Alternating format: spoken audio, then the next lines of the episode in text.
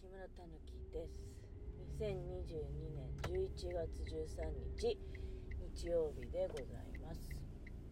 はいそしたら今から職場の方に向かって出かけていくところでございます。新潟市の今の空模様、まあ、全体的には新潟市も広いからねいつもそう言ってるけど。なんかでもまああれですよね。スマホのアプリ見てると午後から雨が降るみたいだよね。しかも100%ってなったからもう絶対降るってことですよね。今日は傘はねだから持っていかなきゃいけないなーなんて。思っておりますけど。今はね太陽は見えてるけど、まあ、確かにこう雲がうっすらとかかってるなっていう感じはしますね。ところどころ青空は見えてはまいるんだけれどで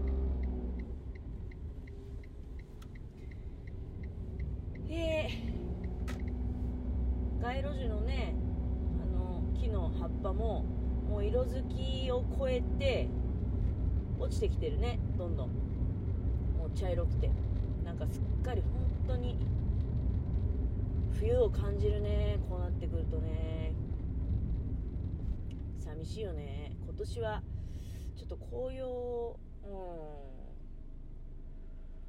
週明けたらねどっか見に行きたいなって思いもあるけれどもなんかタイミングとしてはちょっと逃しちゃったかなっていう気がするんですよ。あのもみじ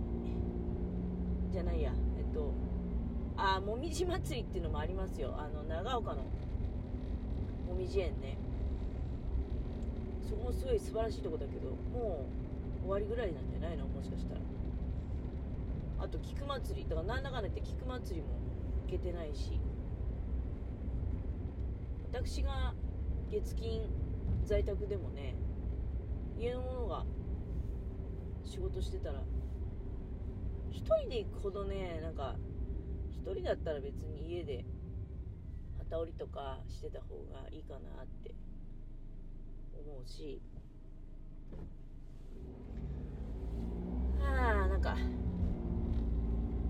妙にね疲れちゃってるというか眠いというか。昨日はねまた外勤務だったんだけど外勤務だからすごくこう防寒対策をしていったんですよ。そしたら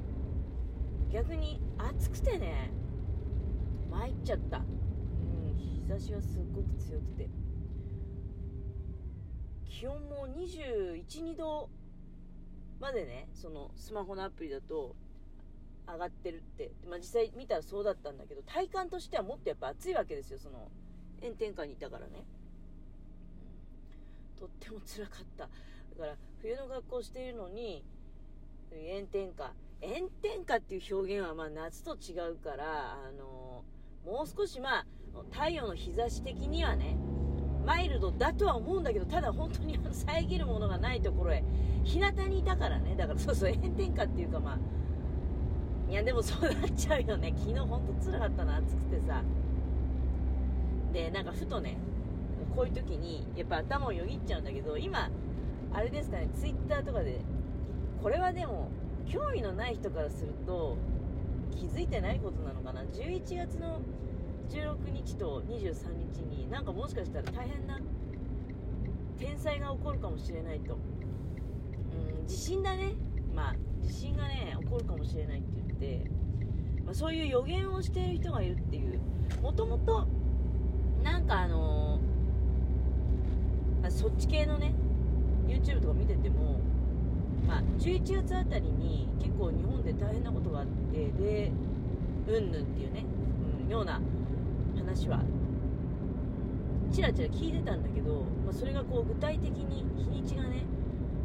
日にちまで明らかにしている人がいるっていう風になってくるとそれはやっぱりさ気になっちゃうよね。って思いますけどでも私はいつもねそういうことをこう言う人ってえ自分に関係ないって思ってるからまあ言ってたりとかあとは実際はまあでもやっぱりあれなんだね根本は自分に関係ないと思ってるから。うんどうなのかね。で私はだからそれで意味無意味に怖がっても仕方ないっていうふうにだからいつもね思ってるわけですよ。ある意味何ていうのかな。まあ脅かしっていうかあ久しぶりにこんなとこで。信号に引っかかってた。急ブレーキ踏みましたね。普段ここであんまり信号に引っかかんないんだけどな。そうするなあの11月16日あるいは23日にその地震が起きて普通の地震じゃないんですよ。なんか津波もすごく起こってね。日本が分断されるであろうみたいな。そうするとまあ私の頭の中でホッサマグナなのかなとか。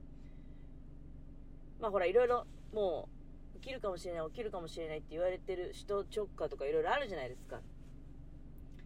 あとは南海トラフとかね、うん、どうなんだろうね。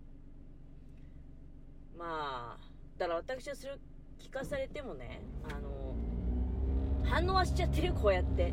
やっぱりそれ怖いなって思うじゃない。その日どうなるんだろうって。今までも何回もそういうことあったよ。でまあその当日が来てさ本当に実際どうなの？どうなのって思ってもその日は何事もなく過ぎていってね。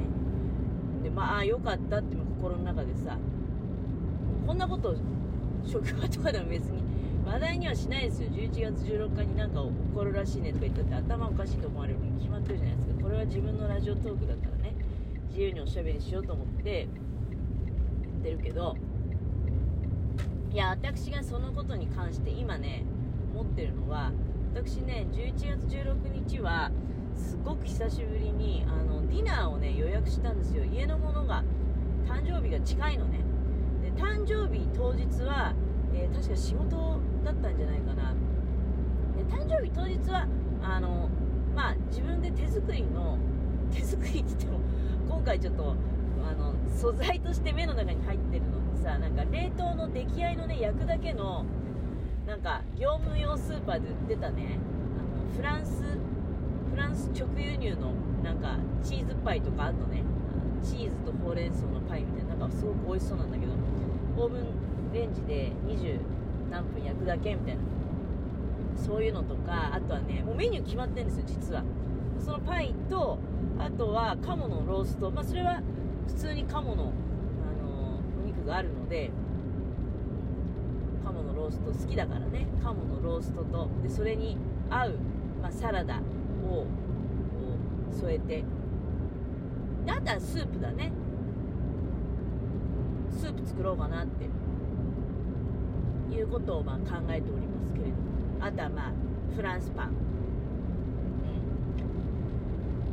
まあ、そんなメニューは考えてるんだけどそれとは別に毎年ねコロナ前は今頃その家のものの誕生日だからとかあとはまあボジョレ・ヌーボーが、ま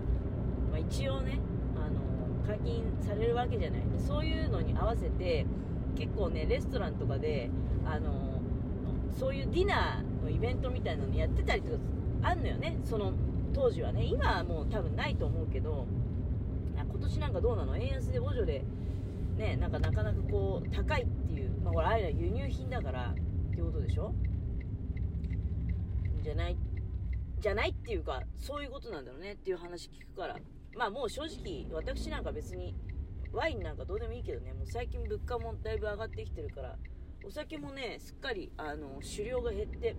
健康的な体になりつつありますよ。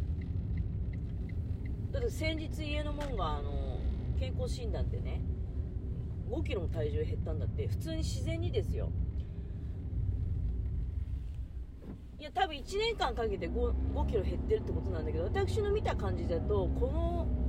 半年ぐらいじゃないかなと思いますねその減ってる内容っていうのは。いや今私も家のものも積極的に食べる量をちょっとね減らすっていう方向で動いてるので、まあ、物価も上がってるから だからもうねあの買うものを変えてるんぬんとかいうことじゃなくて、もうそもそも食べ過ぎてたから、そろそろ、まあその、高齢者向きのね、あのタイプに、こう、シフトしていって、食事量も積極的に減らしていこうっていう風に、日常の食事は、うん、そういうことを考えてるのも、話がバンバン飛んでるけど、あのー、そう、何話したっけ？フランス料理、そう、予約したっていう話をしてたんですね。11月16日にね。だから、あの、地震とか全然怒ってくれても、まあ構いませんよ、正直。だってしょうがないで、そんなの予言があろうがなかろうが起こるときは起きろ、起こるわけよ。はっきり言って今この喋ってる最中に、うわ、大変だ、地震だってなんか地震の生中継みたいになっちゃうこともあるかもしれないじゃんそんなの誰が分かります？はっきり言ってだから11月16日に地震が起こるとか言って騒ぐのもまあバカらしい。バカらしいんだけど聞いちゃったから気になるじゃん。気になるからでもあの正直どうでもいいんだけどいつ起こるか分かんないから。だけど今ねじゃあ11月16日に地震が起きますよっていう風に聞かされて私が思うことはディナーだけは食わしてくれっていう風に あの神様に祈ってますよ。それはもう料理店のお店の人もそう思ってるでしょうよ。木村さんが予約してくれたんだから あの一番高いね。ちょっと奮発しましたね。なんかもう最近分かんなくてねあのとにかく一番いいやつを頼もうっていう風になんかなっちゃってるね。あそれ昔からそういうとこあるんだけど要するに次あるかどうか分かんないからあのその店で一番ベストを食ってやろうっていうのはねなんかあんのよ。常にね、うん、だからランチとかに行った時ももうみんながね例えばじゃあ A コース A コースでちょっとまあつつましくやりましょうとか言ってる中我々はあの C をくださいと。一番いいやつを持ってきてくださいっていう風にね。だって次があるかどうか分かんないし実際次がないパターンもいっぱいあるからね。いや今回もそういう感じ。だってこの後どんどん物価が上がっていってさそれこそお気楽にね、うん、フランス料理なんてひょいひょいと言ってられないっていう時代はもうそこまで来てるかもしれない。食べる量も減らさなきゃいけないし。だからねその日は一番いいディナーを予約したんですよ、まあ、値段は言いませんけど。結構頑張ったなって思ってる。まあ1万はいかない。新潟で1万以上のそんなディナーコース食わすって言うとよっぽどのとこですよね。あの東京とかからお客が来るような店ですよ、まあ、とにかくそんなところで時間が来てるね。あの、まあ、16日の日はディナーを食わせろ。そしてから地震が来たらいいと思います。